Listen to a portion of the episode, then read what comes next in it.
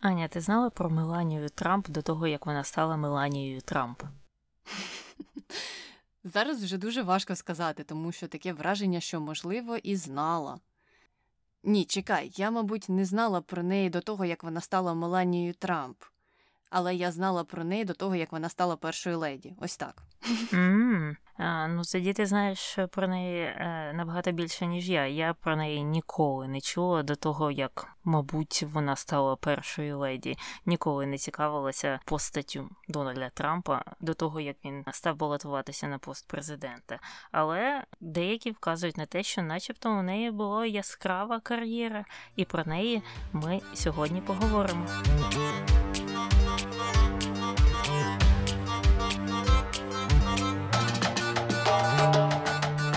Таня. І Аня. В ефірі подкаст Не без гріха. Дискусії про відомих людей, їх досягнення та сумнівні вчинки. Сьогодні, як сказала Таня, говоримо про Меланію Трамп. А що про Меланію Трамп знає інтернет? От ми мало що знаємо. А інтернет.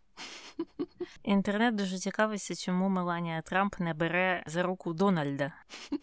А інтернет би хотів взяти за руку Дональда. Хай інтернет сам себе спитає спочатку, чи хочеться йому брати за руку Дональда Трампа. Або за щось інше. Наступне, чому Меланії немає на обкладинках журналів? Хм, А от Меланія, яка, до речі, вважає себе супермоделлю, так би не сказала. Тому це спірне питання. Просто хтось не знає, які журнали треба шукати. Треба шукати архівні журнали зі Словенії, так? Або Болгарії. Так. Наступне. Коли Меланія зустрілася з Путіним? Я знаю, що вони точно зустрічалися у 2018-му, здається, році, коли був отой е, жахливий саміт в Гельсінкі, де uh-huh. Трамп показав себе просто смішним і нікчемним. Угу, угу. І це питають, тому що, начебто, зробили якусь світлину, де вона виглядає дуже наляканою. І люди спекулюють про те, що, начебто, Путін її якось налякав. Сказав, що їй треба буде триматися за руку з Дональдом протягом всього свого життя. Наступне питання: чи отримала Міланія візу Ейнштейна? Ну я так розумію, що це віза, яка видається в США е, обдарованим людям або людям, у яких є певні екстраординарні здібності. Так, Меланія отримала візу Ейнштейна. Ми обов'язково детально це все обговоримо, коли дійдемо до тієї е, частини її життя. І останнє питання: чи отримає Меланія пенсію? Як е, перша леді точно не отримує, тому що у першої леді немає навіть офіційної заробітної плати. Вона uh-huh. така волонтерка в Білому домі але можливо вона вже заробила під час своєї модельної кар'єри на пенсію. Я не знаю. Хоча з іншого боку, пенсія то в США починається зі скількох. Там, по-моєму, повна із 64, а часткова з 62, е, щось таке, якщо я не помиляюся. Але Меланія ще молода для цього, тому цю пенсію вона точно не отримує. А ти знаєш, що вона може отримати якусь пенсію, якщо Трамп е, помре? А якщо він помре, вона отримає від держави 20 тисяч доларів на рік пенсії. Знаєш, Таня, мені здається, що Мелані вигідніше буде просто з самим Дональдом е, обговорити нові умови шлюбного контракту та обновити його, ніж чекати на ту пенсію у якихось нікчемних 20 тисяч доларів на рік, е, у разі якщо він помре. Я теж так думаю. Я думаю, у разі, якщо або коли він помре, вона отримає набагато більше. Хоча, як ти сказала, все залежить від того контракту. А ми давай починати з того, ким все ж таки є ця Меланія Трамп. А є вона словенсько-американською колишньою моделлю та бізнесвумен, яка також стала першою леді США з 2017 по 2021 рік, і вона є єдиною першою леді за останніх 200 е, років, яка народилася за межами США. Була така одна до неї, британка Луїза Кетерін Джонсон, але вона ж розмовляла англійською мовою. А от рідна мова Меланії це словенська, так що вона в цьому плані є дуже унікальною. Угу. І також вона є унікальною в тому плані, що вона єдина перша леді, яка була колишньою моделлю або супермоделлю, як е, знову б е, сказала Меланія. І тепер від усіх цих особливостей е, давай переходити до біографії, до маленької Меланії, яка народилася у 1970 році у місті Нове Місто в Словенії. А Словенія тоді, як ми пам'ятаємо, була ще частиною Югославії. Пізніше родина її переїхала до Севниці, і її батько спочатку працював водієм мера сусіднього міста, а потім вже став е, авто і мотодилером, продавав е, автомобілі та мотоцикли. Також е, батько Меланії був членом комуністичної партії ще з тих часів, коли він працював водієм отого невідомого мера, і, начебто, він дуже пишався тим, що він вступив у цю партію, і це приносило їх родині багато пільг різних. Е, і, взагалі, вигідніше на той час, нібито було бути членом партії, аніж ні. Тобто е, це е, їм усім подобалося. Мати ж Меланії звали Амалія, і вона працювала викрійницею виробів дитячого одягу. І там була фабрика у тій севниці, де вона і власне працювала. У Меланії також є старша сестра сестра, яку звати Інес, і вони з нею дуже близькі. Інес е, навіть переїхала пізніше в США. Меланія їй допомагала е, з документами.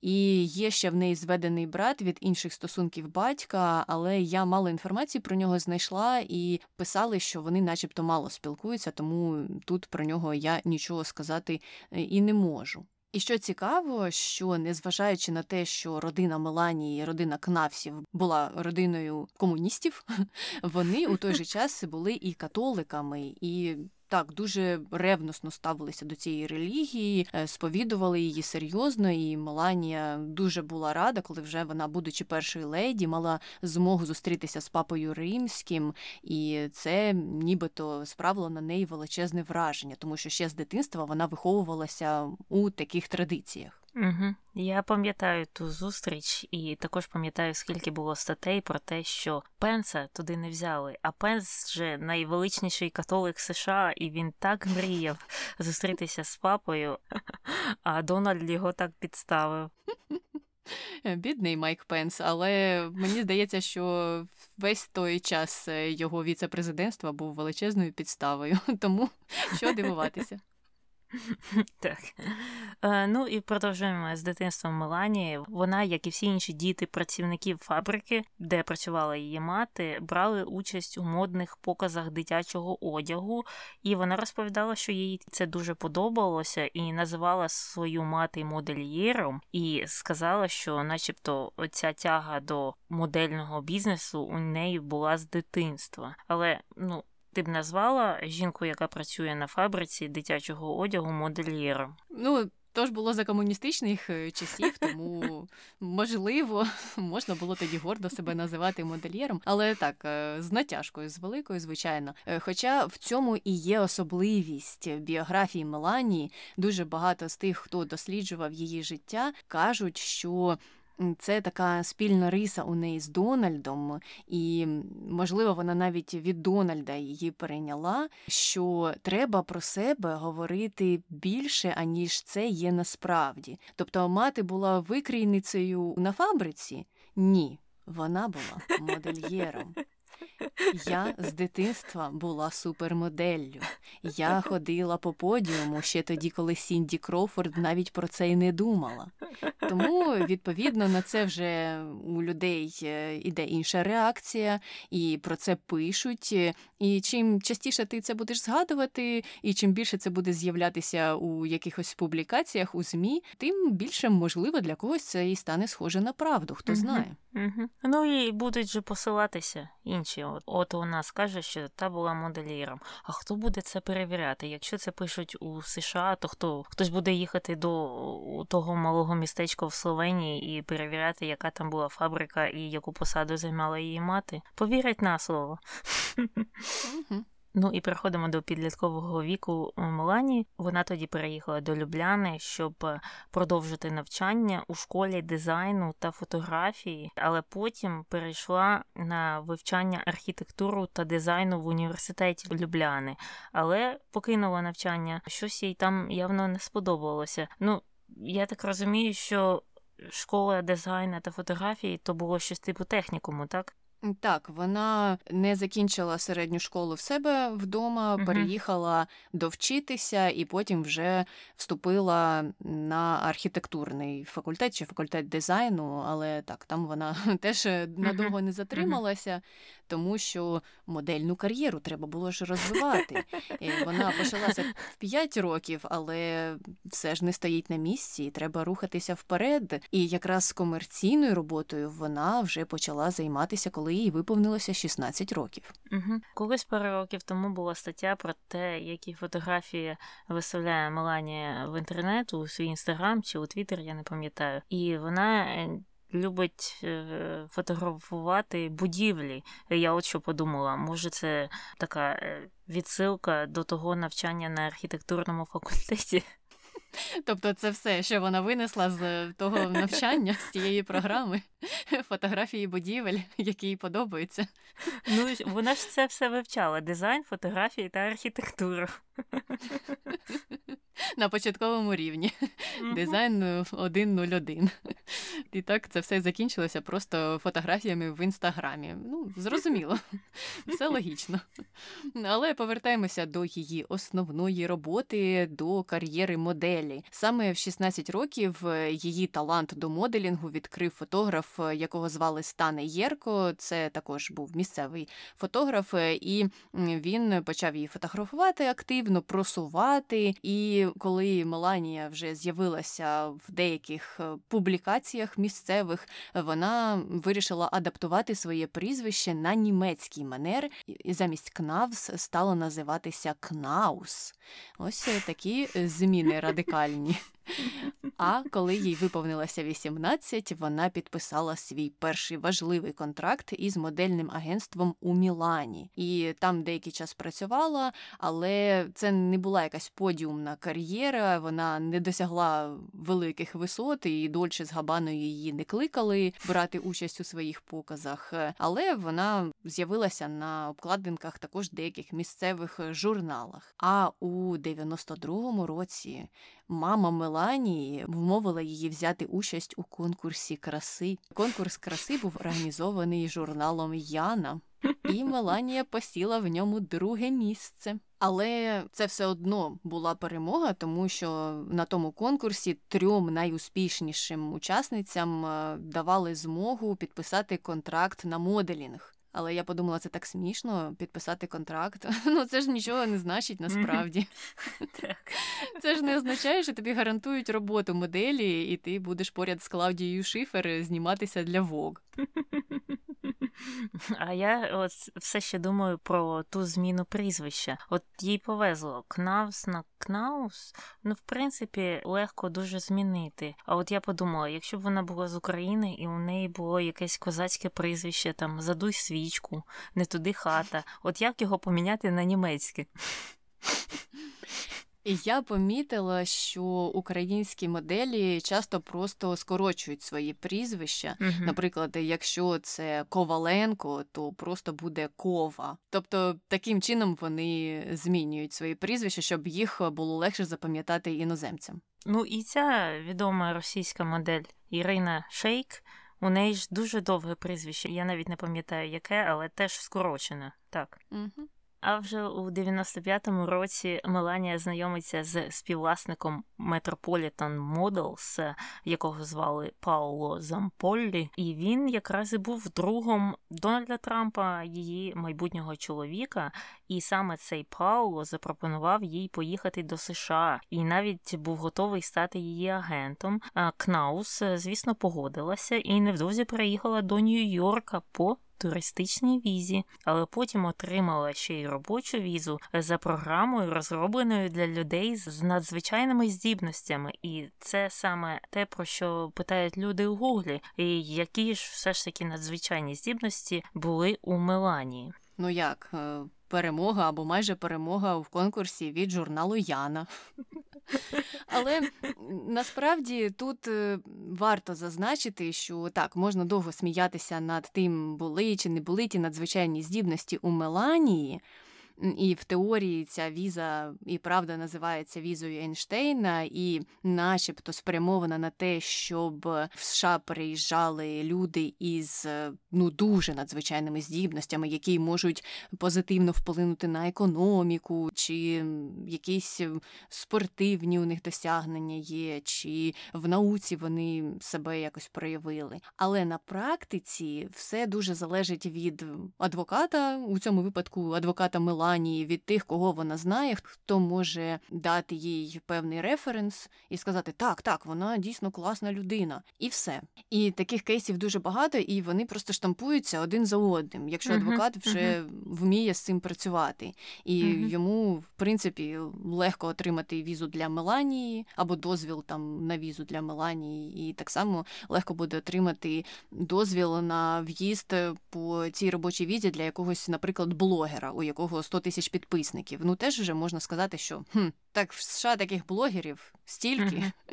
але насправді є люди, які навіть е, за ці здібності отримують е, схожі візи.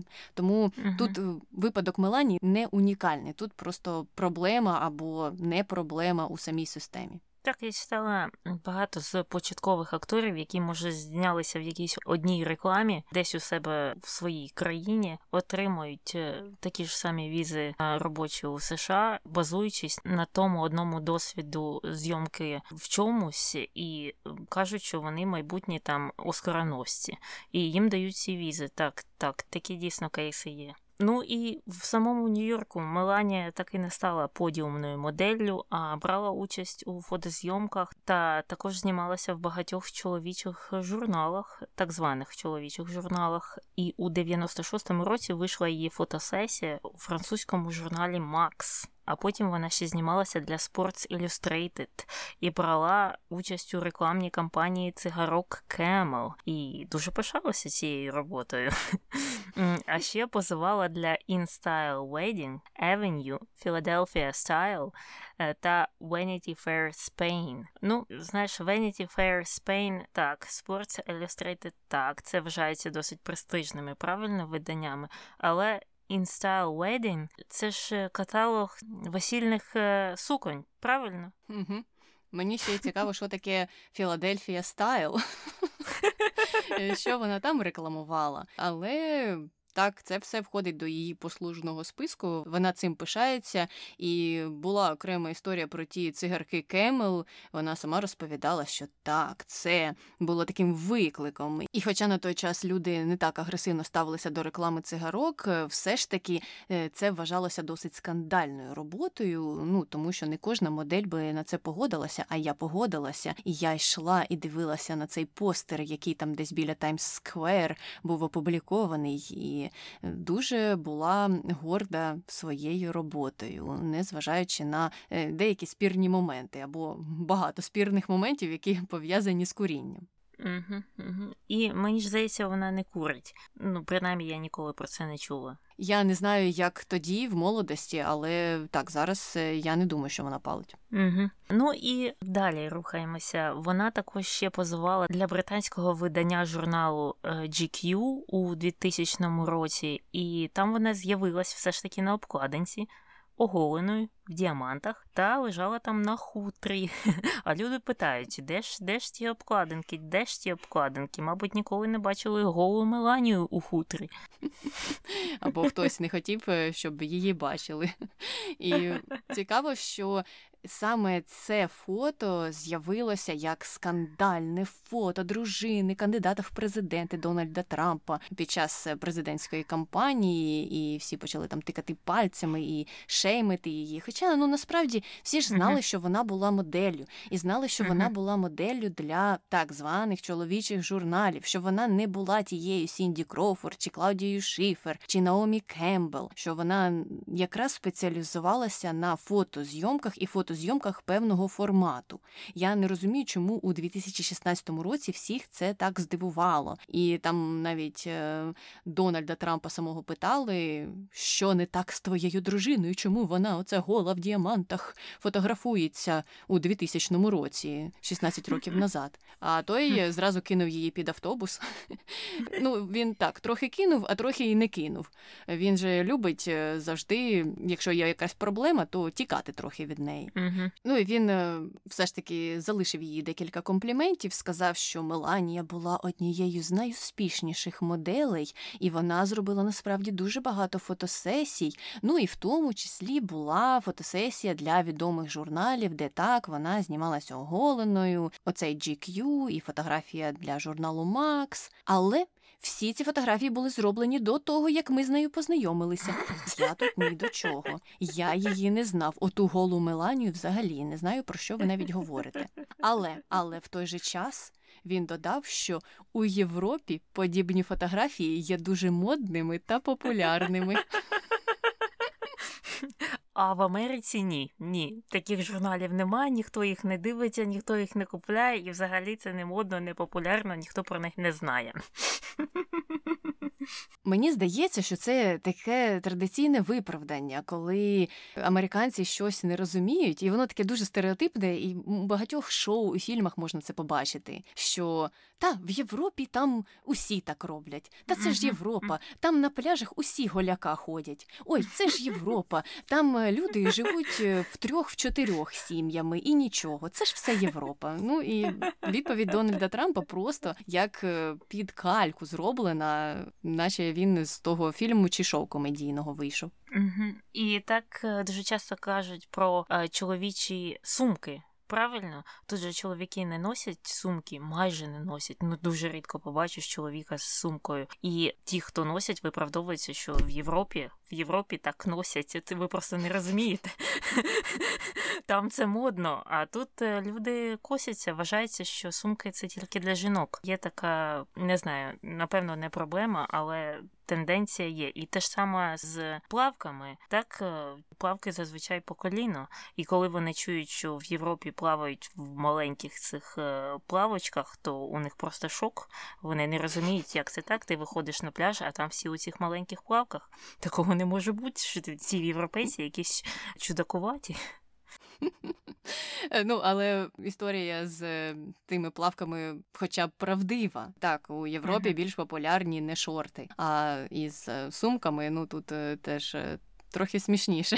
Звичайно, ну сумка це більше залежить від того, не де ти живеш, а який в тебе стиль життя. А де з Європи ти чи ні, ніяк е, не характеризує наявність сумки у тебе. Ну, смішний, смішний стереотип, звичайно. Але повертаємося до Меланії. Коли ж вона познайомилася з цим прекрасним Дональдом, який стільки разів е, кидав її потім під е, автобуси, трамваї та потяги. У 98-му році вони були присутні на вечірці. Це була була якась модна вечірка, там було багато моделей, е, і вона пов'язана була з цим бізнесом. І Дональд, нібито зразу ж е, помітив Меланію, вона йому дуже сподобалася, незважаючи на те, що він тоді ще не був розлучений зі своєю другою дружиною.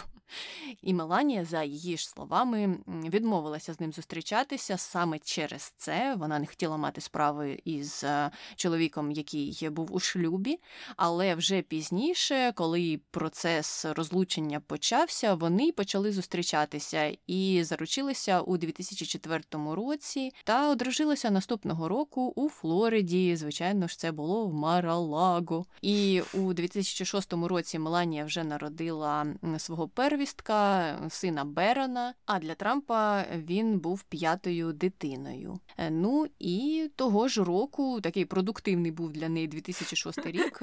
Вона стала громадянкою громадянкою США. Так, а хто був е, другою дружиною Трампа? Першою була Іванна, і від е, неї у нього троє дітей: Іванка і ті два сини трохи придуркуваті. А Тіфані то була від другої жінки, правильно? Так, її звали Марла Мейплс, по-моєму. Прізвище точно не пам'ятаю, але точно звали Марла. І Мгм. Тіфані була донькою саме від неї, а потім вже Мгм. третьою була Меланія. Угу. А Марла, вона була іноземкою чи американкою? Традиція була порушена, наскільки мені відомо, бо вона не була іноземкою. Зрозуміло, тому що мені чомусь завжди здавалося, що Трамп одружується тільки з східноєвропейками, але ні. Гаразд, рухаємося далі. Вже у 2010 році Меланія випускає власну лінію ювелірних виробів, а ще й годинників для продажу на каналі телемагазині QVC.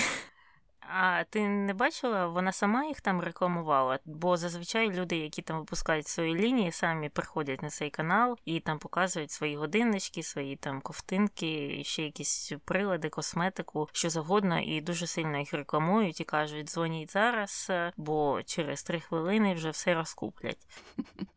До речі, про те, що розкуплять, е, таки розкупили, і коли вже все було розпродано на QVC, вони далі припинили співпрацю. Це була така колекція одного раунду, але вона була досить популярною. На питання щодо Меланії не знаю. Я не бачила відео з нею. Хоча так традиційно ті, хто є творцями, самі і рекламують на тому QVC, тому що це допомагає просунути косметику чи прикраси. І мені здається, якби Меланія туди прийшла, то цю колекцію ще швидше б розпродали.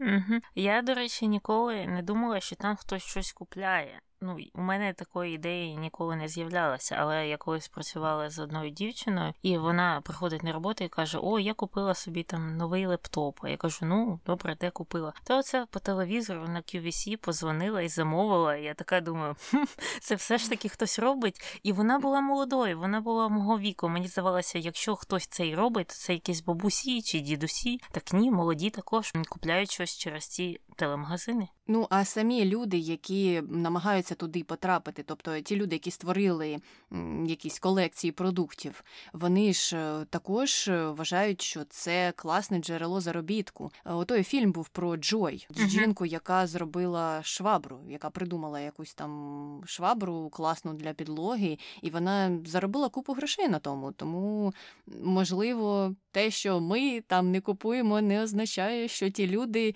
які там щось продають, не заробляють мільйони. Але щодо Меланії, тоді, здається, казали, що вона за це заробила. Не так багато, ну не стала, скажімо, мільйонеркою. По-моєму, від 15 до 50 тисяч за мгм. ту роботу вона отримала. Але фактично вона просто позичила своє ім'я тому, хто зробив ті прикраси. Угу. Ну і не прикрасами одними. Потім вона ще випустила колекцію по догляду за шкірою під назвою Melania Marks. І вони продавалися у провідних універмагах США, але цей бренд косметики досить швидко закрився і закрився через якісь юридичні проблеми, і там були якісь конфлікти між партнерами Меланії, і цей бренд не зайшов. І це також було у 2010-х, так? Так, так, і мені здається, до 2015-го е, вже він не існував, тому що про її бізнес нічого не говорили під час президентської кампанії, і навіть її сайт тоді так підчистили і все це видалили для того, щоб ніяк її ім'я не було пов'язане, особливо з тим брендом по догляду за шкірою, тому що, незважаючи на те, що вона, начебто, інвестувала дуже багато свого часу у все це діло, негарно закінчився цей бізнес. Там і її звинувачили у тому, що вона нібито почала працювати з одним із партнерів, інший образився, і між ними сталася суперечка, і все це закінчилося крахом е, того бренду. Але можливо, Меланії все ж таки вдалося щось е, заробити, поки він продавався в тих універмагах. Ну я взагалі про нього ніколи нічого не чула. Так, е, я його не бачила ні в провідних універмагах, ні в стокових, але він славився тим, що там була серія з додаванням екстракту чорної ікри, який нібито Мгм. має просто тебе омолодити за один день. Окей. ну і переходимо до політичного етапу кар'єри Меланії під час політичної кампанії її чоловіка вона завжди його підтримувала і наголошувала на тому, що Дональд дуже хоче допомогти США і покращити життя людей в цій країні. І навіть у 2016 році вона сказала CNN, що її основною метою як першої леді буде допомога жінкам та дітям. І вона також заявила, що буде боротися з кібернасильством, особливо серед дітей. І ця компанія її називалася Be Best. І я дуже добре пам'ятаю, як е, вона про це говорила, що її там більш за все хвилює е, кібернасильство, кібербулінг, і це треба припинити. І що, начебто, вона знає, як це зробити.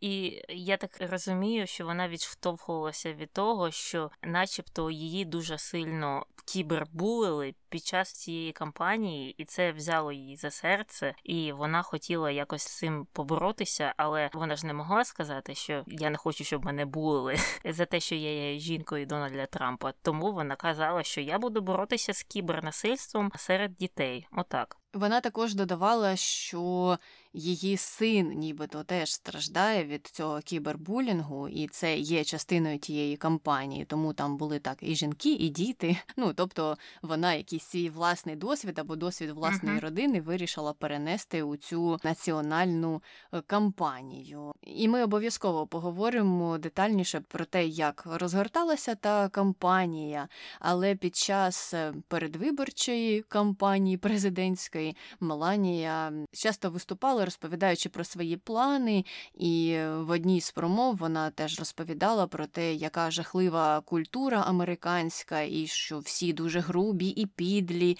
і особливо це все впливає на дітей та підлітків, і це ненормально, коли знущаються над е, дітьми. І ще гірше, коли це відбувається онлайн, і коли людина, яка знущається над дітьми, просто прикривається якимось аватаром, і ми не знаємо, хто це, хто там сидить е, на іншій стороні екрану. І тому це обов'язково треба виправити, треба розшукувати цих злочинців, їх карати і якось працювати над вдосконаленням цієї системи. Ну і у 2017 році вона нарешті стала першою леді США, але не переїхала одразу до Білого Дому, до Вашингтону, а продовжувала жити у Нью-Йорку зі своїм сином Береном, тому що у нього ще не закінчився його навчальний рік, і тоді у Washington Post писали, що Меланія насправді залишилася в Нью-Йорку, щоб домовитися про вигідніші умови шлюбного контракту з Дональдом, як для неї, так і для їхнього сина. Тобто не навчальним роком одним. Але ти знаєш, це підтверджена інформація чи ні? Вона підтверджена багатьма біографами та асистентами, які потім стали на деякий час її біографами, тому що багато з них повипускали книги, і там є докази так, що насправді вона домовлялася із Дональдом. Але ну ти ж знаєш, що б сказав Дональд, що це все Джеф Безос жахливий, купив mm-hmm. той Washington Post і тепер пише про мене всі оці статті і перетворив газету на жовту пресу. Тому все це його вина. Угу. І тобто в тій ситуації вона мала важелі впливу, тому що це б виглядало дуже погано, якщо б вони б жили окремо.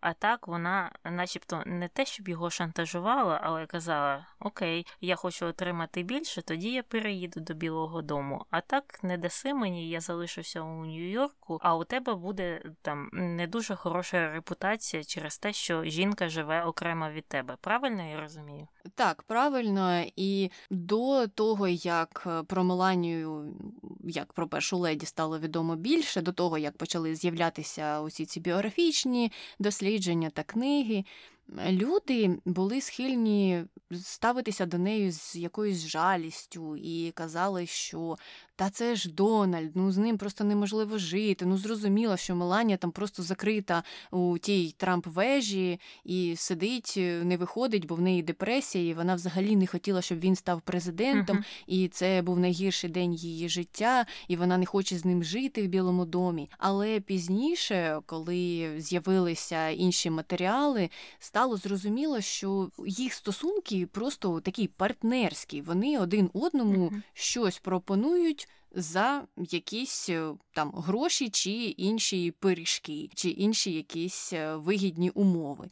Тому Тут е, казати так: ой, Меланія бідна залишилася в Нью-Йорку, тому що вона взагалі не хотіла бути першою леді, або тому, що її син ходив до школи. Ну не можна це просто прикриття. Насправді так, це ділові стосунки, і вона вирішувала певні питання, які їй на той час треба було вирішити. Угу. Ну і все ж таки. Потім вони, е, видно, домовилися, і вона переїхала з Бероном до Білого Дому у 2017 році, і вона таки не стала активною першою леді, але працівники Білого Дому здебільшого позитивно ставилися до неї і залишали про неї схвальні відгуки. І того ж року, на 8 березня, вона провела перший захід у Білому домі, і він був з приводу, звісно, міжнародного жіночого дня. І вона там запросила аудиторію жінок і розповідала про своє життя, імміграцію, про свою роботу, і що вона намагається здійснити на цій ролі першої леді, і що вона буде намагатися е, досягти гендерної рівності, як в США, так і за кордоном.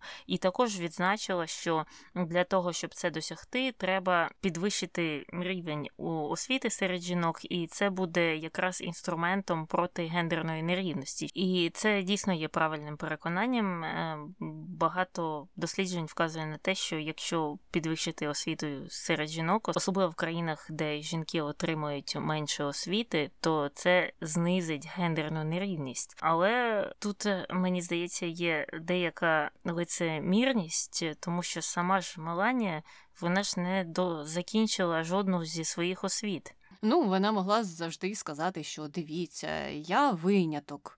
І знаєш, перекрутити це все трошки в позитивне русло, і просто зауважити, що не всім це вдається. Так мені вдалося, але я б насправді хотіла закінчити вищий навчальний заклад і хочу, щоб дівчата спрямовували свою увагу на це, а не на такі виняткові ситуації, як моя.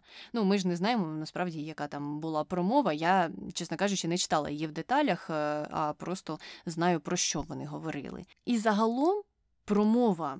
Сама по собі, звичайно ж, позитивна, і це добре, що вона озвучила всі ці тези.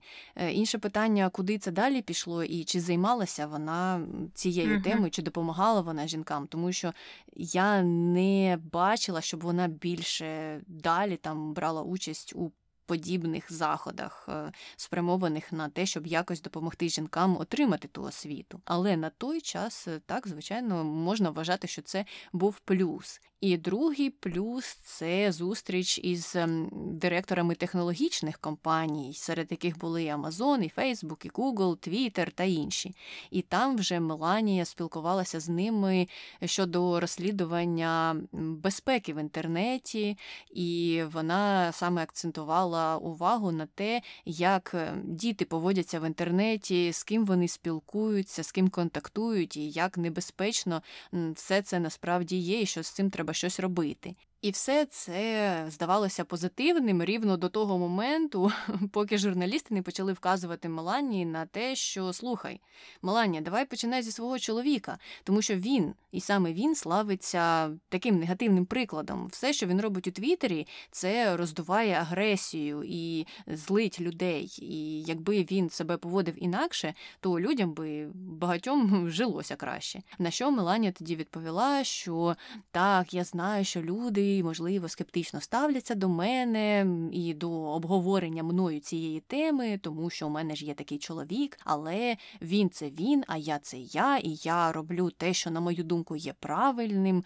Тому я mm-hmm. хочу be best впровадити і хочу працювати із технологічними е, великими компаніями над цим питанням. Але у той же час е, теж трапилася доволі цікава історія. Вона відбулася, коли Дональд Трамп напав на Грету Тунберг.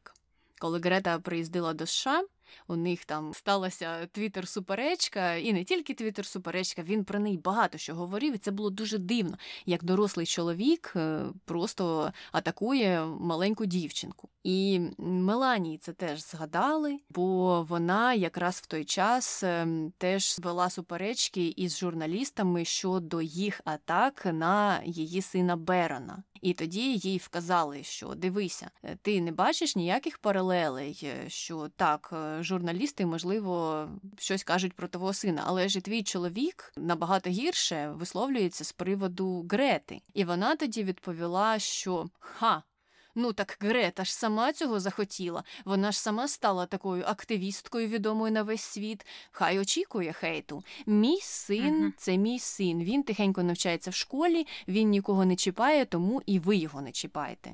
І ось е, тут саме це мені здалося дуже лицемірним, тому що дитина є дитиною, і те, що дитина є активістом, це тільки величезний плюс. Це не означає, що вона напрошується на атаки з боку дуже літніх чоловіків агресивних. Так, а пам'ятаєш ту історію з гумористкою, яка там е, щось е, сміялася з Трампа і показала, начебто, його відрізану голову, і на неї всі напали е, за те, що вона е, цим своїм скітом чи виступом налякала цього сина Берона, що він побачив, начебто, голову свого батька відрізану, і це ж так жахливо. І це також говорила Меланія, що як так можна, ви там нападаєте на мене, на Дональда, на будь-кого. Але ж якщо ви показуєте це, ви лякаєте мого там маленького улюбленого найкращого синочка Берона. Що ну теж теж щось е, в тому ж полі, е, трохи лицемірне, так? Тобто, все можна перевести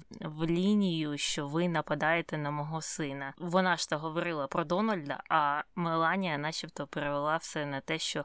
Цим цими словами, цим виступом вона саме лякає сина, що Меланія не е, за Дональда переживає, а за Берона. Отак от. Я пам'ятаю той скетч, і він мені особисто не сподобався, бо це Мгм. ну, досить е, простий гумор, направлений на шокування, і він не є розумним. Так, насправді можна було обійтися. Я погоджуюся, що Меланія перевела стрілки.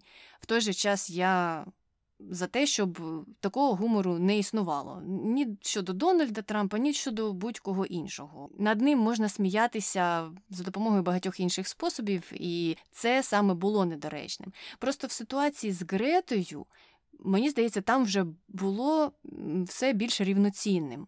Є одна дитина і є інша дитина. І на обох з них нападають, але е, в випадку з Береном це не були якісь персональні напади. Це знову ж таки були історії про Дональда Трампа, про Меланію, про їх родину. Ніхто не казав там, що з Береном конкретно щось не так. Можливо, були якісь одиниці, але це не було масово. У випадку з Гретою на неї, на її персону нападав Дональд Трамп. Ні за що. Не зрозуміло взагалі за що, чому він її так зненавидів. І ось тут е, так для мене простежувалась паралель і простежувалося лицемірство Меланії, яка казала, що ну Грета заслужила. Чого заслужила, не зрозуміло. Мгм.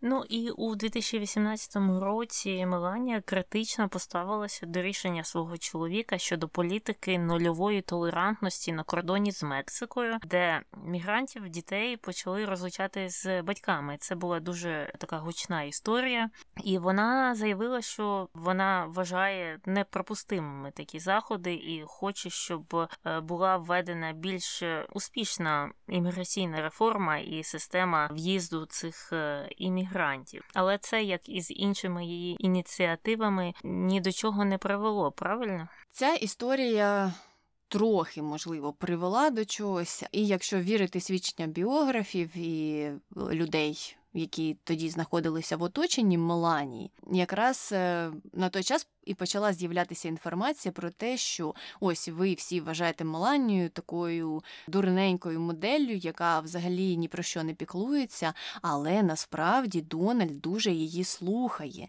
і він біжить до неї, до першої радитися про ту або іншу реформу, і її слово для нього є дуже важливим. І тому, коли він, не порадившися з нею, а порадившися зі своїм улюбленим Стівеном Міллером, впровадив ту реформу, і Меланія, начебто, розлютилася на нього, через деякий час він послабив умови тієї реформи на папері. На практиці там мало що змінилося, але на папері вони нібито призупинили цей пункт е, про розлучення дітей іммігрантів зі своїми батьками. І це знову ж таки, за словами біографів, була перемога Меланії, тому що їй це не сподобалося. Але чому їй це не сподобалося, це вже інше питання. Ну і закінчила Меланія свою кар'єру першої леді у 2021 році, і вона таки не визнала програшу свого чоловіка і навіть не зв'язалася зі своєю наступницею Джил Байден для того, щоб організувати такий традиційний тур по Білому дому, який робила будь-яка попередня перша леді для своєї наступниці. Тобто так вона була не готова до цього програшу. І щодо того, як ем, американці сприймають Меланію Трамп. Трамп під час е, предвиборчої кампанії у 16-му році вона була найменш популярною дружиною кандидата в президенти у сучасній історії, але їй е, трохи вдалося покращити свої рейтинги, і до середини 18-го року вона вже досягла свого піку свалення це 57%. Але все ж таки протягом е, більшості терміну каденції Дональда Меланія була найбільш популярною е, за всіх членів їхньої родини, і навіть популярнішою за Майка Пенса та Мітча Макконела. Тобто, все ж таки вони бачили в ній щось краще, ніж в тих е, Іванках та Еріках е, та Дональдах Джуніорах та всіх інших. Тобто, щось все ж таки людям бачилося в ній людського, чи я навіть не знаю. Чи може це була жалість? От багато ж було, як ти вже вказувала раніше, е, статей про те, що вона там є жертвою обставин та все все інше, і через це, мабуть, її рейтинги були трохи більше за всіх інших членів її родини. Так, е, мені здається, що саме найбільшим е, той рейтинг був за часів, коли у трендах існував хештег Фрі Меланія, тобто звільніть Меланію, бо нібито Меланія була десь зачинена Дональдом і не могла сама вирішувати, що їй робити зі своїм життям. Хоча ми знаємо, що насправді все було не так. І е, я впевнена, що це якось вплинуло на думку населення. І свій термін Меланія, до речі, завершила як найменш популярна перша леді про яку коли-небудь проводили опитування. Це опитування, до речі, проводили CNN, SRSS та Gallup. І її остаточний рейтинг свалення склав 42%, а не схвалили її роботу 47% американців.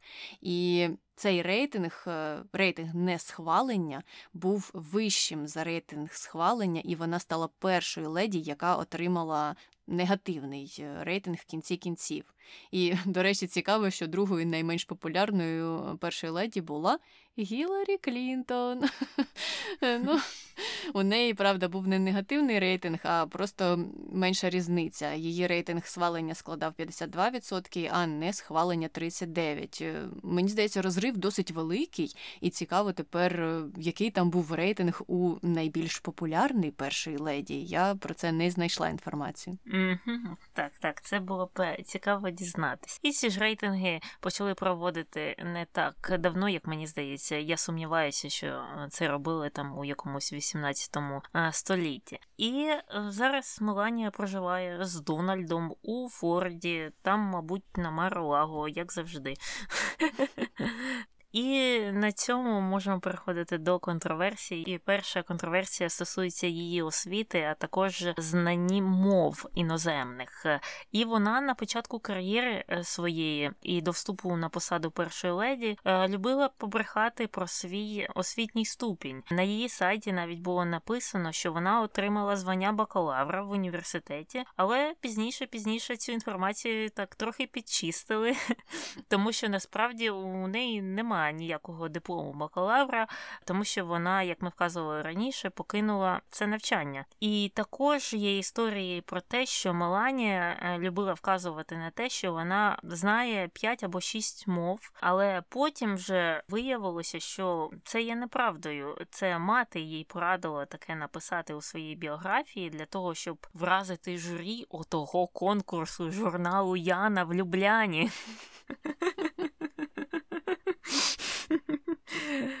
А насправді, насправді, Меланія там знає декілька фраз з декількох мов, як і більшість людей. І також ця брехня вийшла назовні, коли вона зустрілася з папою римським, і вона не могла з ним поспілкуватися і попросила допомоги перекладача. І те ж саме сталося під час зустрічі з президентом Франції Макроном. А вона то казала: Та я італійською, і французькою, і тою, і тою, і, мабуть, і українську вказувала. Я б не здивувалась.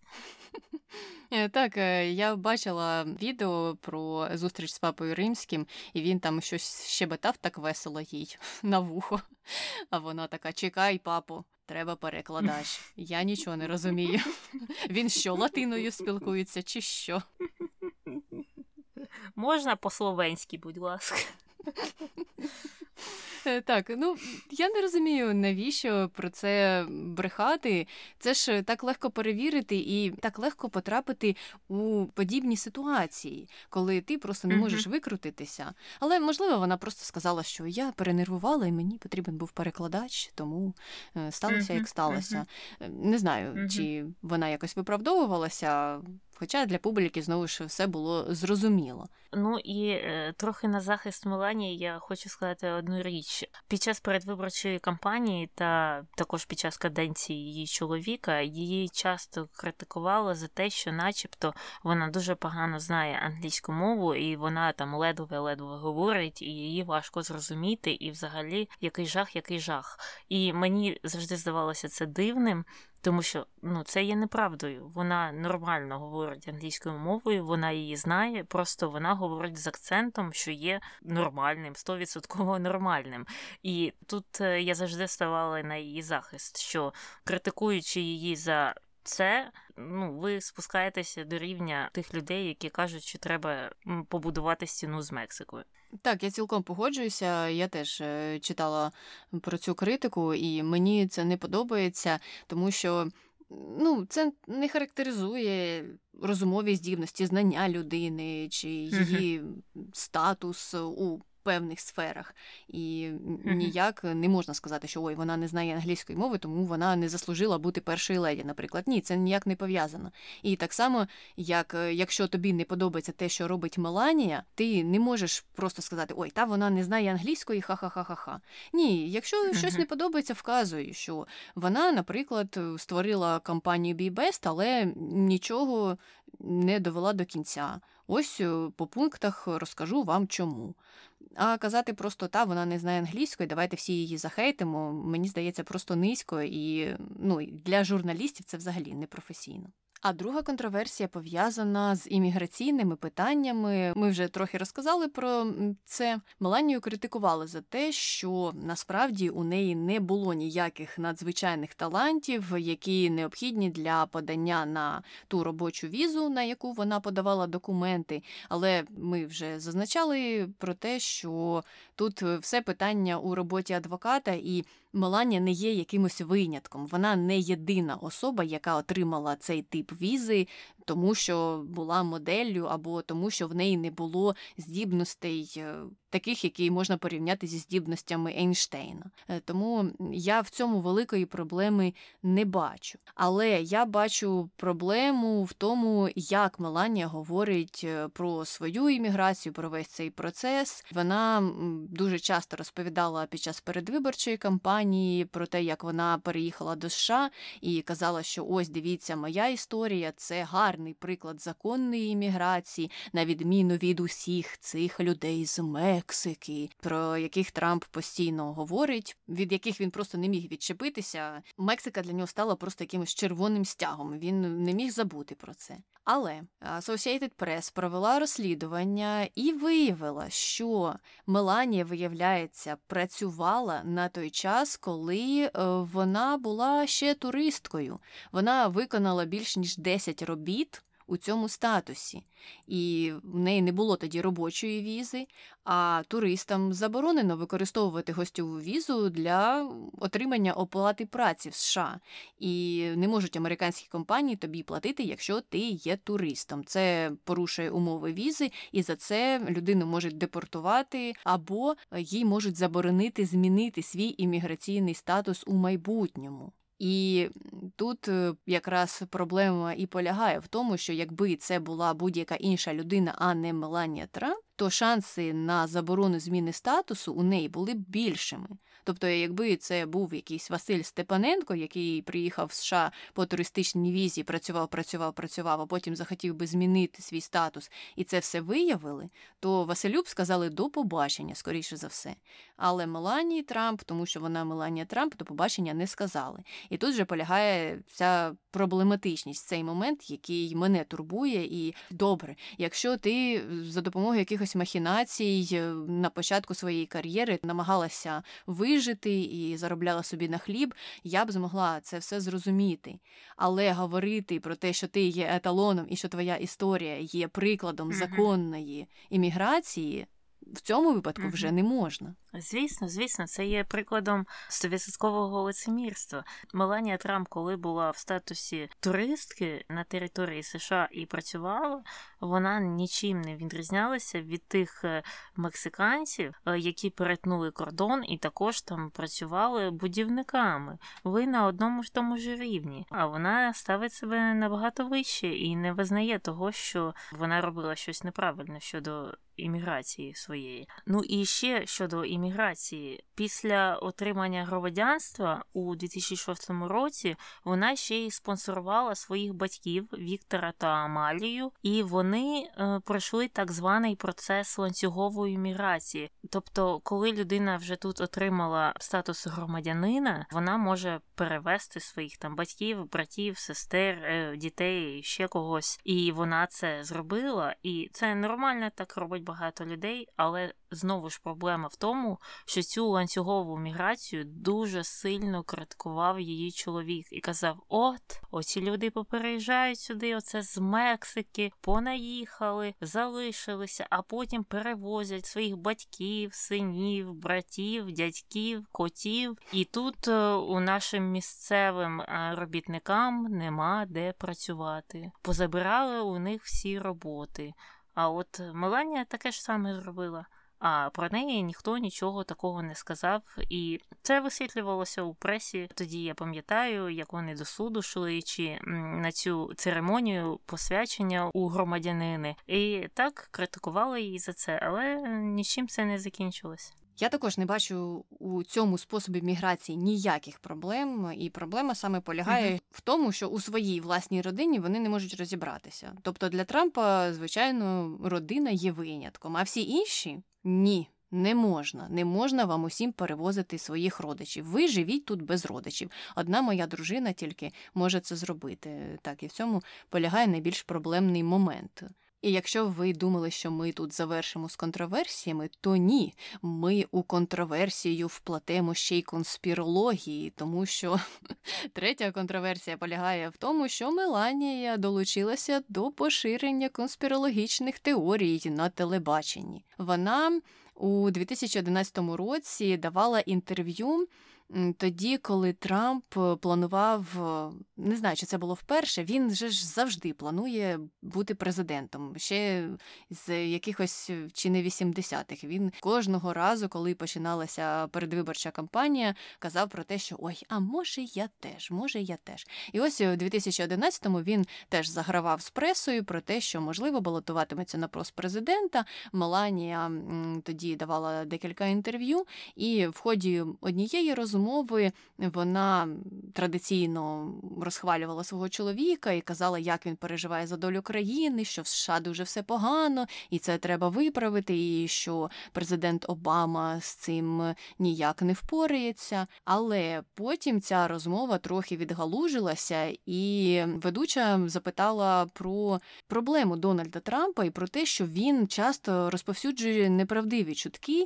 І, за приклад, вона розказала історію про свідоцтво про народження Барака Обами. А ця конспірологія полягає в тому, що Дональд Трамп не міг відчепитися від Барака Обами і постійно розказував у пресі про те, що він не є громадянином США, і тому він не міг за законом стати президентом, бо насправді в нього немає свідоцтва про народження, яке видалося у США. І важлива деталь полягає тут у тому, що Барак Обама народився на Гаваях. На Гаваях видається документ е, свідоцтво про народження, який е, в англійській мові не називається свідоцтвом про народження. Він називається Certificate of Life Birth, тобто трохи інше формулювання.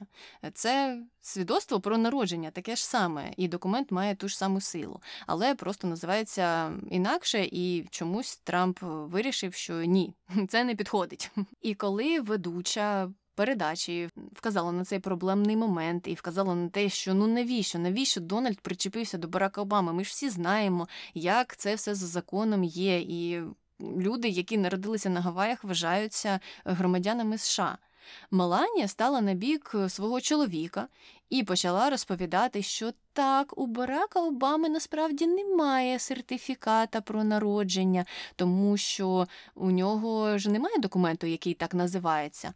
Ось ви хотіли б, щоб він вам його показав. Ведуча на все це не велася, вона стала пояснювати, що там, де народився Барак Обама, на Гаваях видають документ, який просто називається по-іншому, але за законом він вважається свідоцтвом про народження. Але Меланія не погоджувалася, і вона казала, що ні, ні, це не той документ. Ось коли я подавалася на громадянство, мені треба було презентувати своє свідоцтво про народження, а у Барака Обами його немає. І я коли це слухала, то я подумала: хм, Мабуть, це питання треба додати до співбесіди на отримання громадянства або не знаю, до уроку історії американської. Бо я не знаю, як людина не може зрозуміти таких речей, що так, просто документ називається по-іншому, але він має таку ж саму силу. І та ведуча бідна, вона вже проводила такі аналогії дивні і казала, що ну то що, Меланія, ти хочеш сказати, що всі жителі Гаваїв не є американцями, ніхто з них ніколи не зможе стати президентом. Ну, Мелані на це все не реагувала. Вона просто казала, що нам треба його побачити.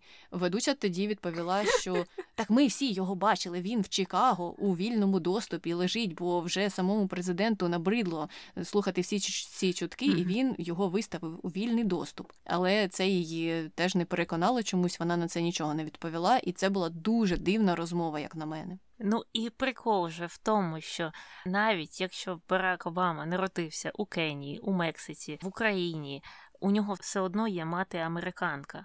А за законом США, якщо хтось з твоїх батьків є американцем, то ти заслуговуєш на американське громадянство, і це не мало б мати значення в будь-якому випадку.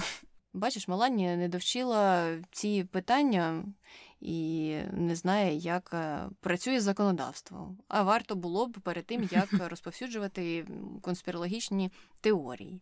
Ну і на цьому контроверсії не закінчуються. Четверта пов'язана з плагіатом. У 16-му році Меланія виступила з промовою на республіканській національній конвенції, і було виявлено, що деякі фрагменти з цієї промови були ідентичними до виступу Мішель Обами на демократичній конвенції 2008 року. І е, на початку Меланія казала, що ні-ні ні, що вона сама написала цю промову, але коли вже е, на неї посипалися всі ці звинувачення звинувачення у плагіаті, її підлегла, її прикрила. І взяла на себе всю відповідальність за цю проблему, заявила, що ой, оце так випадково вийшло, що ми включили ідентичні фрази з виступу е, Мішель Обами, що, начебто, вони коли обговорювали е, цей виступ, е, вона питала Меланію, якими людьми вона надихається, та сказала та-та-та, і в тому числі Мішель Обама, і почала зачитувати їй там уривки з її її промови. А ота от її підлегла Мередіт їх вписала в промову, і отак от вийшло, що Меланія виступила з промовою, в якій містився плагіат. Я я просто не знаю, як це могло статися. Добре, там Меланія, вона на цьому може не розуміється. Може, вона думала, що це нормально. Отут взяти трохи, отут взяти ніхто не помітить. Але ця ж жіночка Мередіт, вона ж е, спічрайтер, наскільки я розумію, вона ж має на цьому знатися. Тобто, якщо та казала, що от я чула у Мішель, отут таку класну фразу, давайте впишемо. Та повинна була сказати ні, так не можна робити. Давай хоча б її якось переробимо. Так, мене це теж здивувало. Мене, по-перше, здивувало те, що Меланія спочатку казала, що вона сама написала, а потім раз і вилізла інша спічрайтерка, яка дізналася, що та ні, насправді це була я. Як вона це робила? Що вона там казала? Меланія просто хотіла мене захистити, і вона спочатку взяла всю провину на себе. Щось таке. Ну, досить цікава історія, і я погоджуюся. Якщо ти хочеш же використати фрагмент з промови, то ти ж завжди можеш е, зробити посилання. І так часто роблять. Uh-huh. Наприклад, якщо скачати будь-яку книгу Хіларі Клінтон і послухати її то вона ж там ну просто мега любителька цитат інших людей. І вона завжди про це каже: як казав той-то, той-то, як казав цей-то, цей-то. І у неї просто через абзац усі ці посилання. Я не знаю, чи вона їх запам'ятовує, чи вона десь там у щоденнику їх прописує, ці цікаві фрагменти із промов, чи просто цитати, які їй сподобалися. Але Е, вона вказує джерело, на відміну від Меланії. І мені просто здається, що тут так легко було уникнути цієї проблеми, а вони просто полюхнулися в калюжу. Ну і п'ята контроверсія вона пов'язана з витрачаннями коштів е, платників податків у 18-му році. The Wall Street Journal розповіли про таку історію, що протягом трьох місяців, коли Меланія ще жила в Нью-Йорку у 2017 році. Вона здійснювала багато перельотів е, між Нью-Йорком і Флоридою, та також у Вашингтон багато літала. І ці перельоти коштували більше ніж 675 Тисяч доларів США, і це все за рахунок платників податків. І для порівняння подорожі, наприклад, Мішель Обами е, не перевищували 350 тисяч доларів на рік. І це, звісно, також викликало негативну реакцію з боку людей, журналістів, всіх ем, ніхто не хоче, щоб їхні податки витрачалися е, таким чином, особливо якщо порівнювати це так. Меланія витратила е, більше ніж півмільйона доларів за три місяці, коли Мішель витратила третину мільйона за весь рік. Це скільки треба було літати, і на чому це треба було літати? На на ракеті на якійсь. Ну, знаєш, я би, можливо, це все могла виправдати, якби Меланія була відома своїми активними заходами, чи вона щось там робила таке для жінок і для дітей. А так, ми ж майже про неї не чули під час е, цього періоду, коли вона жила в Нью-Йорку. Тобто вона просто їздила до Дональда чи там у Флориду, в те Маралаго відпочивати, чи що вона там робила, не знаю. Але про неї було мало чути. Мішель Обама впроваджувала багато програм, і вона дуже вплинула на зміну меню у шкільних їдальнях.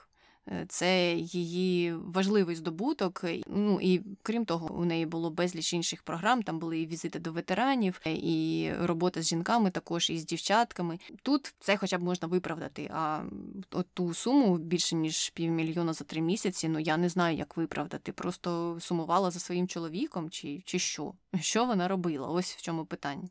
Ну, якщо вона літала до Флориди, то мабуть літала відпочивати до Маралаго.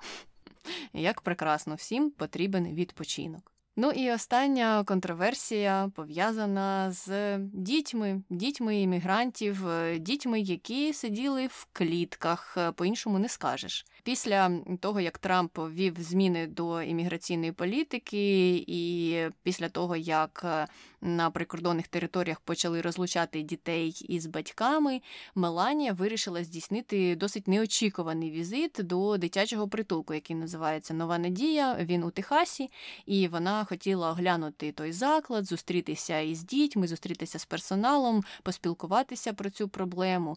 Але тоді вона вийшла в люди е, в куртці, яка була прикрашена ззаду надписом Мені насправді все одно, а вам. Ця куртка, звичайно ж, наробила багато галасу, і преса почала про неї говорити, що це недоречно, і що це за натяк, е, чому Меланії все одно, чому вона взагалі вдягла цю куртку. Це що вона нам щось хоче сказати? Її прес-секретар тоді так трохи посміялася з журналістів і сказала, що ви всі додумали якусь незрозумілу історію. Меланія взагалі про таке не думає. Вона просто вдягла куртку зручну і поїхала. Це було дуже недоречно з вашої сторони робити такі натяки, і Меланія дуже на вас ображена. А Трамп, звичайно ж, швиденько вирішив підтримати її і сказав, що. Так, Меланія взагалі не про дітей говорила, вона так просто хотіла висловитися про журналістів, які розповсюджують усі ці фейк-новини, і це вона про вас сказала, що на вас їй все одно. Ну, якось це теж було за вухо притягнуто, як на мене, е, недоречно було і не мало ніякого зв'язку. Але пізніше, через декілька років, вийшла книга екс-радниці Меланії, дуже близької до неї людини Стефані Уінстон Волков, і там вона пояснювала цю історію і навіть супроводжувала її доказами, аудіозаписами різними е, щодо того, як це все було насправді. І насправді це все було спланованим актом, і він був направлений на те, щоб привернути більше уваги до тієї подорожі Меланії у дитячий притулок чи у те місце, де дітей е, утримували. І вона, е, крім того, що хотіла, щоб е, про це говорили, цей надпис всі обговорювали, також прагнула дуже роздратувати так звані ліберальні змі і взагалі лібералів, тому що з'явився аудіозапис її розмовою, де е, вона казала, що так, так, е, дивіться, як їх це все дратує, і ну, начебто насміхалася на цієї ситуації. Хоча мені взагалі це не зрозуміло. Я не розумію, звідки з'явилася ідея такого ходу. Ну і в кінці кінців вона почала жалітися цій своїй радниці про те, що я працюю як кінь на підготовку до Різдва. Хоча насправді кому взагалі є діло до того Різдва? І додайте до цих речень купу ще матюків. Але мені ж потрібно це робити, правильно? Ну і я, типу, це і роблю, і займаюся цією. Турницею планую Різдво, а тут мені кажуть, а що робити з дітьми, яких розлучили з батьками? Та відстібіться ви від мене. Чого вони нічого не говорили Обамі, коли він теж саме робив? Така була промова гаряча. Тут варто зауважити, що Обама цього не робив, тому що така реформа була введена за Трампа. Так, іммігрантів, яких е, могли спіймати на кордоні, на прикордонних територіях, могли утримувати, але, як правило, їх не розлучали з родинами.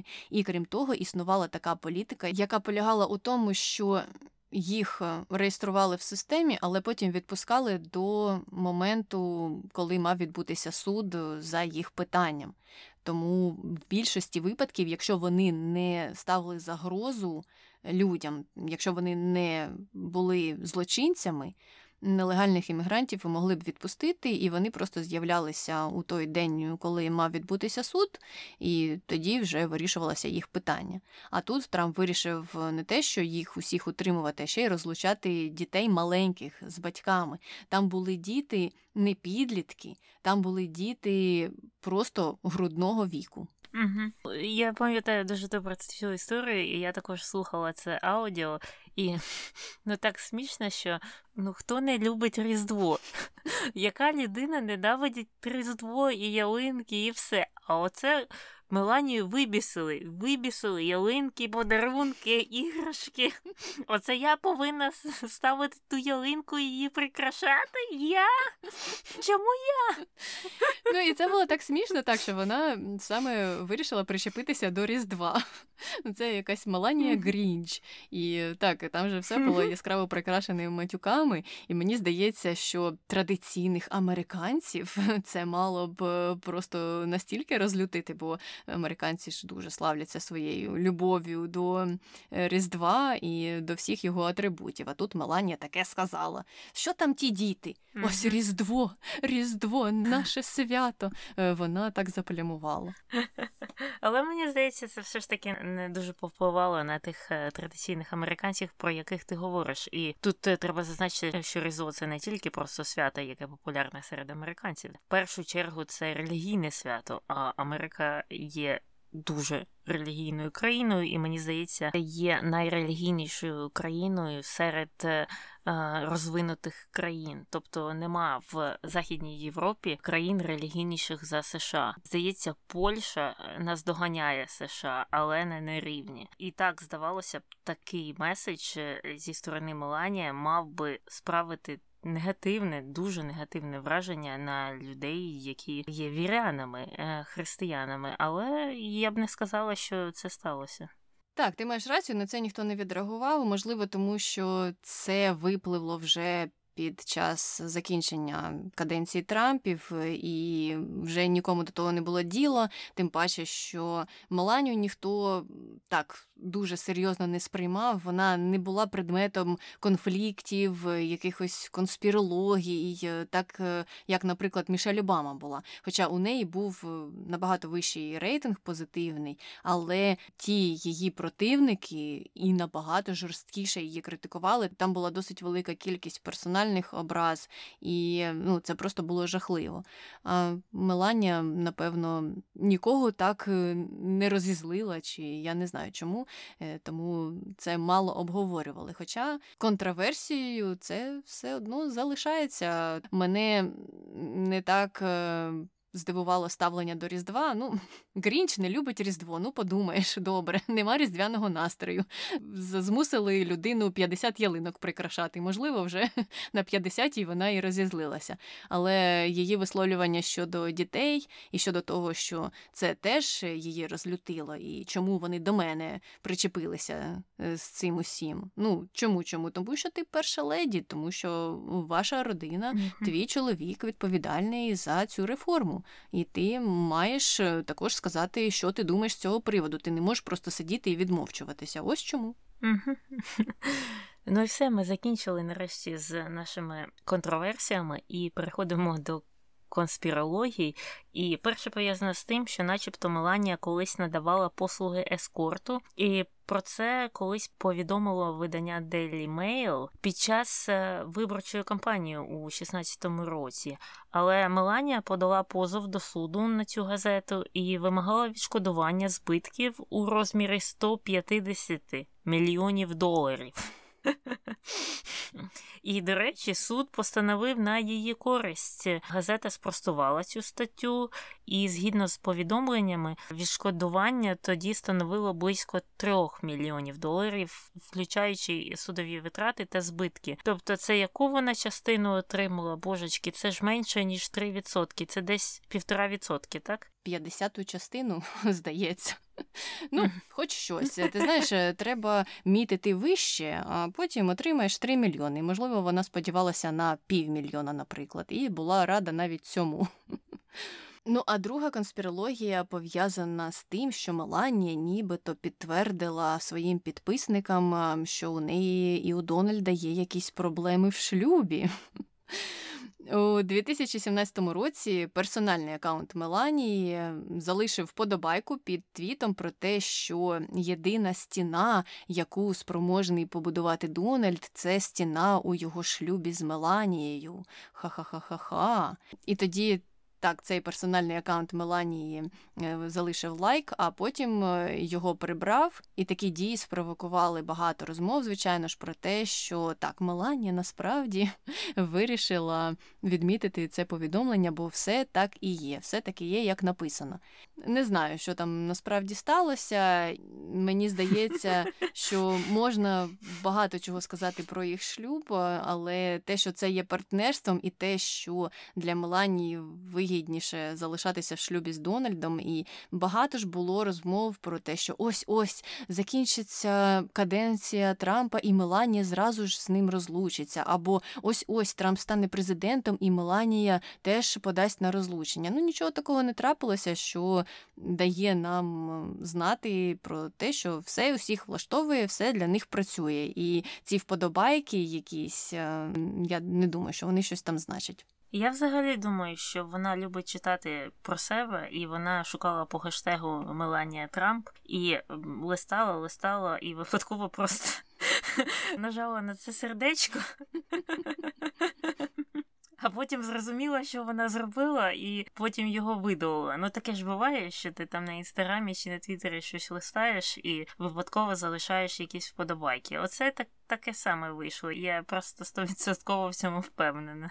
Так, і з тим засиллям усіляких е, конспірологій, які зараз існують у соцмережах, ну я сама дуже обережно, коли раз на рік заходжу на Фейсбук, щоб подивитися, які там повідомлення прийшло чи що, дуже обережно гортаю стрічку, тому що там же конспірологія за конспірологією, і якщо ти поставиш подобайку, то потім будуть казати: он Аня вірить про те, що в лісах Амазонії знайшли кілометрового пітона. Ну і все. Нарешті ми закінчили з Меланією Трамп на сьогодні і можемо переходити до нашого колишнього героя, і це Майк Тайсон. Коментар перший. Єдиною людиною, яка перемогла залізного Майка, був сам залізний Майк. Мабуть, таке є. Хоча, коли він пішов зі спорту, він вже був не молодим, а ці спортсмени, боксери, вони не в 70 років закінчують свою кар'єру. Мені здається, що він якраз її закінчив в той час, коли, звичайно, це роблять люди в цьому спорті. Ну, якщо говорити про спорт, то у боксі саме цей кінець зазвичай і не дуже позитивний.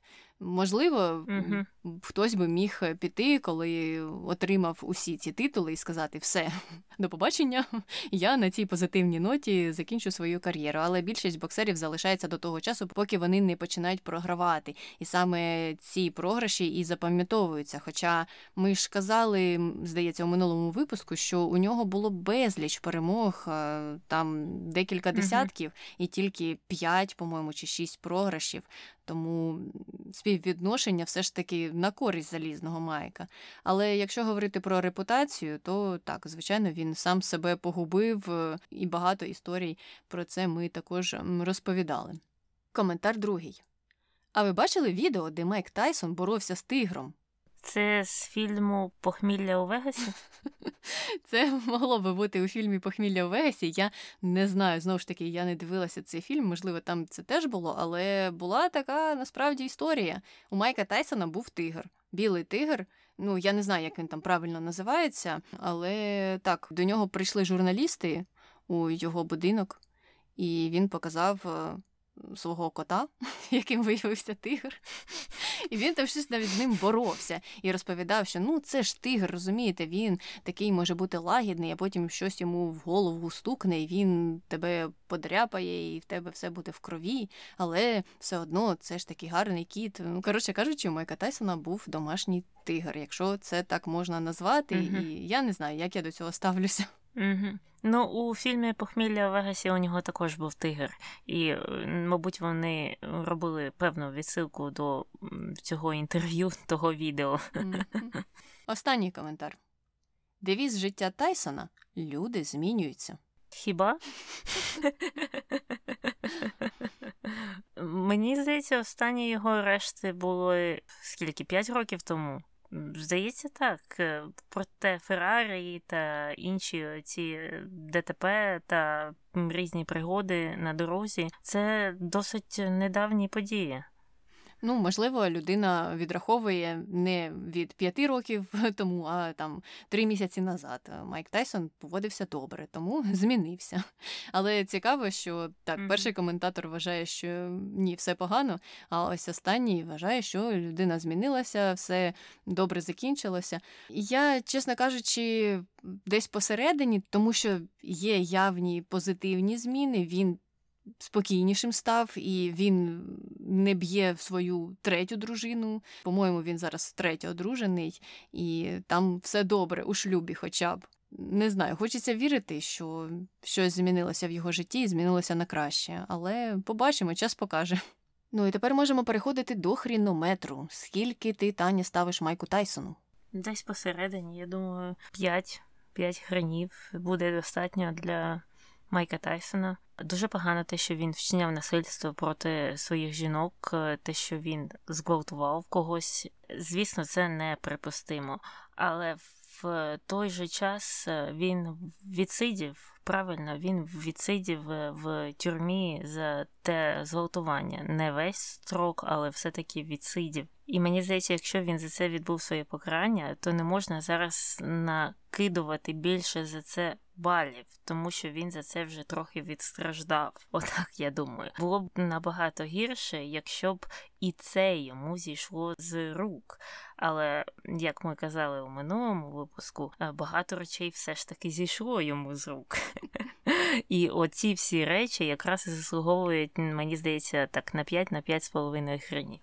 Ти знаєш, е, дуже цікаво, але водночас, е, мабуть, і очікувано те, що я обговорювала питання, скільки балів ставити зі своїм бойфрендом, і якраз так само, як і ти аргументувала свої бали. Я теж поставила 5 і теж сказала, що ставлю 5, тому що він відсидів, і тому що за якісь зі своїх злочинів він вже відповів. І якби він не відсидів, я би поставила, звичайно, набагато більше.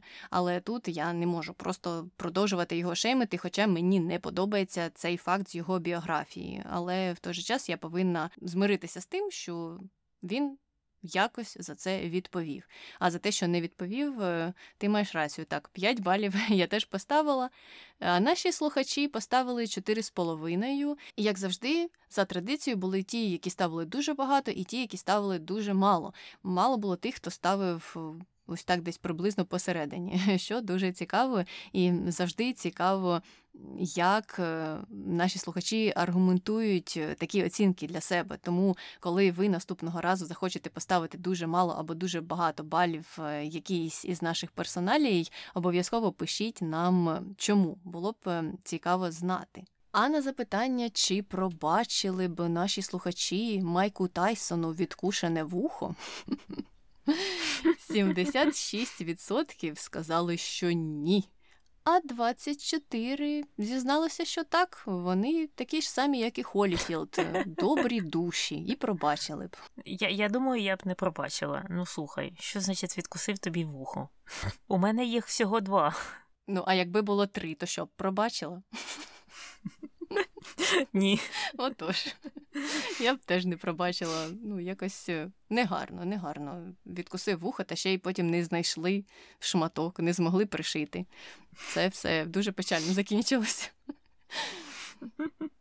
Ну і на завершення, на запитання про те, який боксер найкращий, е, відповіді були такі: Віталій Кличко, Костя Дзю і Артем чи Артем Лобов. Але мені здається, що останнього треба виключити зі списку, тому що це ж не боксер, це ж UFC борець, е, чи, можливо, це UFC боксер, тоді не зможна його виключити. Коротше кажучи, він не чистий боксер, тому до нього є певні питання.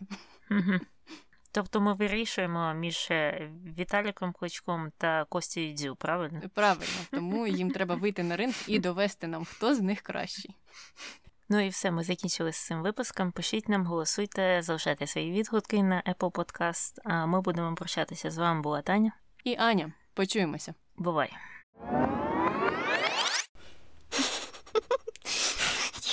Треба, треба не сміятися.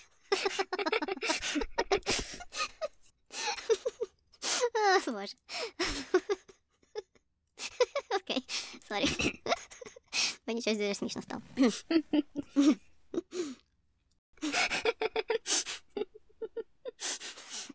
Нам треба не насміхатися над нею, бо ми, бо ми ржемо із досягнень. Це треба було випускати під 1 квітня.